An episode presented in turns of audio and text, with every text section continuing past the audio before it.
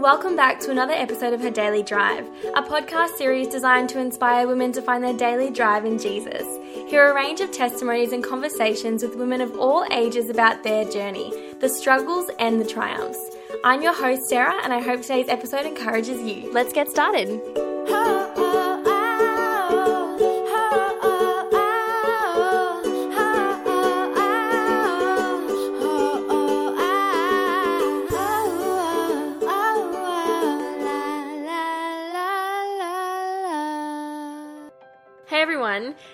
Speaking to Tessa. She's about to graduate from occupational therapy. She's a worship leader at Elevation Church on the Gold Coast and says that that's pretty much it, but she does a lot of cool stuff. She's a really awesome person. So, Tessa, a big welcome to HDD. Thank you. To help us get to know you a bit better, what are three go to essentials that you're loving at the moment? I think at the moment I'm loving markets. Every weekend I look at what markets are going, and if I'm free, I go down to either the Byron markets or the Burleigh markets at the school down there. Second thing, I'm loving cold pressed juice at the moment because I've stopped drinking coffee, which is like a big thing. It's a big deal not to drink coffee, right? Yeah, now what's the difference between cold pressed juice and just like freshly squeezed juice?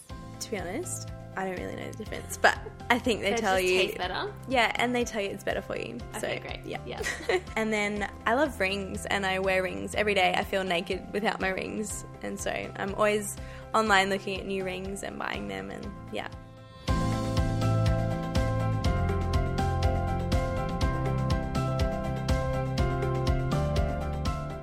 Tessa, can you tell us a little bit about your mm-hmm. journey so far? So I was brought up in a Christian family, and I've walked with Jesus pretty much from age of five. I asked Jesus into my life, and ever since then I've been walking with him. But I think that kind of comes with its own challenges living in a Christian family because you sort of learn to piggyback off other people's faith. And so I really think that I genuinely found my personal relationship with God probably in the last year or so. And that was through one of the hardest years of my life. But I just genuinely found that intimacy with God and sort of found my own faith rather than piggybacking off other people's faith. I've always been such a dreamer and such a planner and you know it's it has been good but I think the end of last year just kind of brought one of the biggest challenges that I've ever had to face. The dreams that I'd had and the plans that I had they kind of just all fell to pieces and that was a moment where I really just had to rely on God and just say to him all right, I've got nothing, God. What have you got for me? And I just had to run to Him. And I think that's been one of the biggest testimonies this far. And that's really helped me to build that really intimate relationship with God.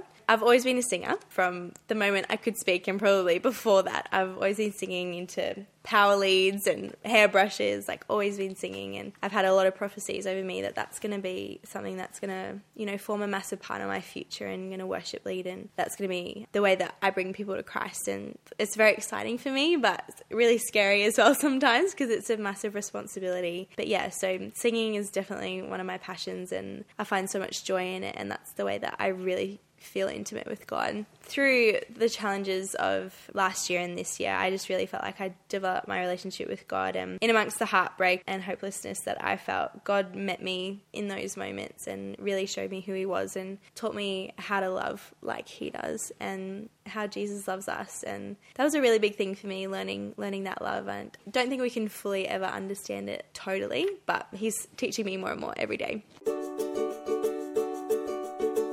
What topic are you going to share with us today? We're going to be talking about singing God's praises and singing them no matter what circumstance. And it's not really about your vocal ability because I know not everyone can sing and that's that's not the point of what today is. It's about singing praises to God no matter what season you're in. And that was something I really had to learn through my whole journey of heartbreak is that singing to God no matter what is so important in our lives and declaring his praises over our lives is so important.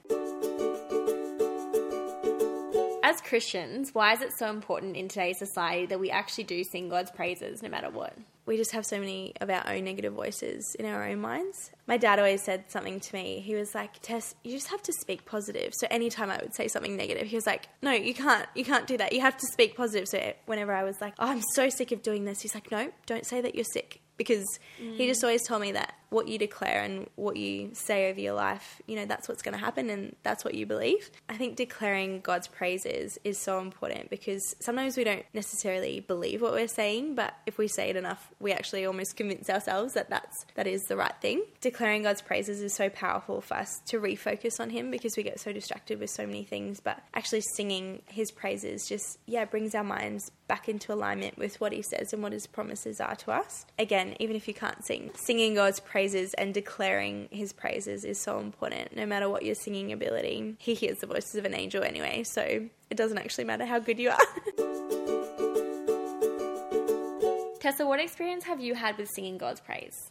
Well, I think after one of the hardest experiences of my life towards the end of last year, I actually didn't want to sing as much as, you know, I've always been a singer. I've always sung, and mum and dad always knew that I was happy when I was singing in the shower and singing all the time, pretty much. So I stopped singing for a very long time because my heart was so broken and I was mad at God. And I was like, why would I sing your praises if I'm mad at you? So I actually stopped singing for a very long time and it just it didn't flow out of me naturally like it usually did. And that was, you know, really hard for me and it was really hard for my family because they knew that when I wasn't singing that I wasn't happy and that I wasn't me. God just has such a good sense of humor, I think, because about a month after everything happened, um, I actually had to sing. So we were actually recording our um, our album for our youth. So we had a youth camp, and I was one of one of the lead singers on the album. And this was about a month after everything happened, and so I had to actually get up on stage and lead a whole bunch of worship songs and look like I was happy and look like I was so in love with Jesus and so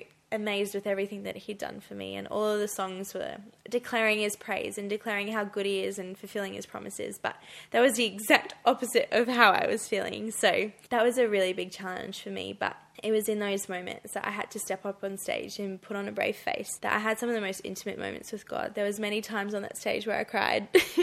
I cried and I was just like oh this probably looks terrible from the outside because I'm I'm a leader and I shouldn't you know shouldn't be crying on stage but I think that's another thing that I've learned is it's actually a real strength to be able to show your weakness. So there was moments on stage yeah where I had real teary moments but those were some of the most intimate moments with God and he taught me so much through that. No matter what I was feeling in that moment he is actually always steadfast and he's always the same and declaring those praises is so important I love that because I feel like so often we can be actually do this on Sunday night where we're singing to God and we're actually like, you know what, I don't actually believe what I'm singing. Like I'm in a really bad place, but I'm just here doing the motions.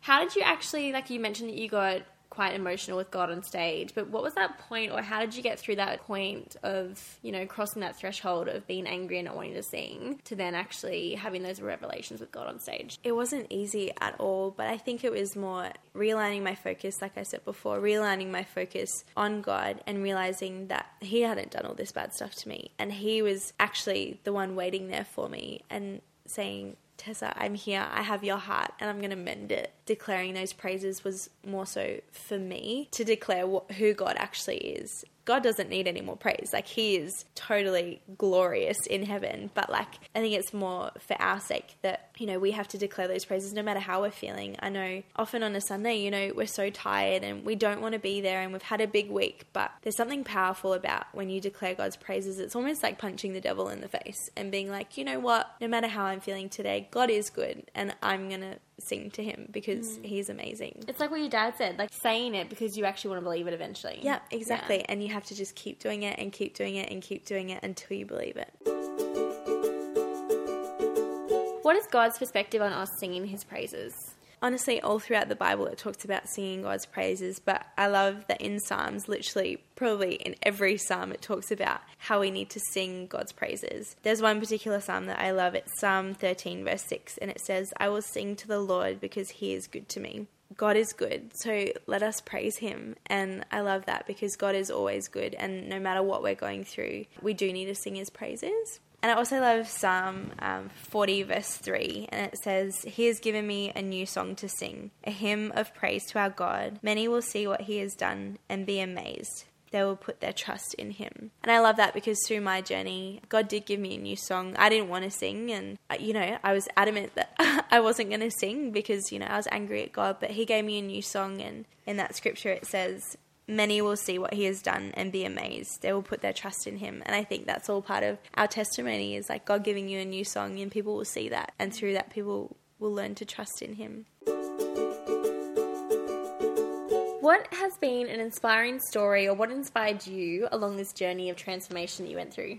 Well, I think my mum was the most inspiring person throughout this journey. We've always been close, but she genuinely became my best friend through this because I'm very lucky to have a really close relationship with my mum. But I think I learned to trust her so much more through this because she knew me and she knew my heart and she knew exactly, you know, what I was feeling by just looking in my eyes. But she was actually the one that encouraged me to keep on singing in the beginning, I was like, hey, yeah, okay, whatever, mum. And then she just kept saying it and kept saying it. And I actually got really annoyed. And I actually told her one day, I was like, mum, can you actually stop telling me to sing? Like, it's actually, it's annoying me. And she got really offended, obviously.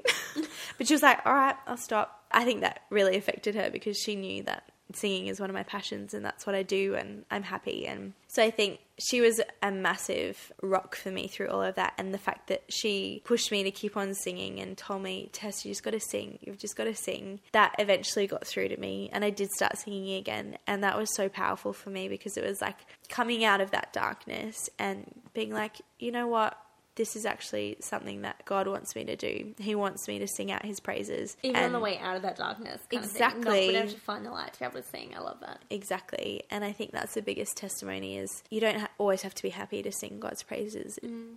Singing God's praises in every circumstance, no matter how you're feeling. Before we finish today, do you have any final words of encouragement for our listeners? Just remembering that there's something so powerful about declaring God's name over your circumstances in song. Whether you think you can sing or not, it doesn't matter to God. He hears your cries and He will answer them. I just encourage you to keep on praising Him and watch your heart shift into alignment with Him. Tessa, thank you so much for chatting to us today on the podcast. It's great to be encouraged and inspired to actually worship God with our voices, no matter how good or bad we are at singing, but to actually know that God just wants us to sing to Him. So it's yeah. really cool. Thank, thank you. you so much for having me. Thanks so much for listening to today's episode, everyone. I'm taking the next two weeks off to enjoy some holiday time, but her daily drive will be back second Monday of October. Until then, I hope you have a wonderful week.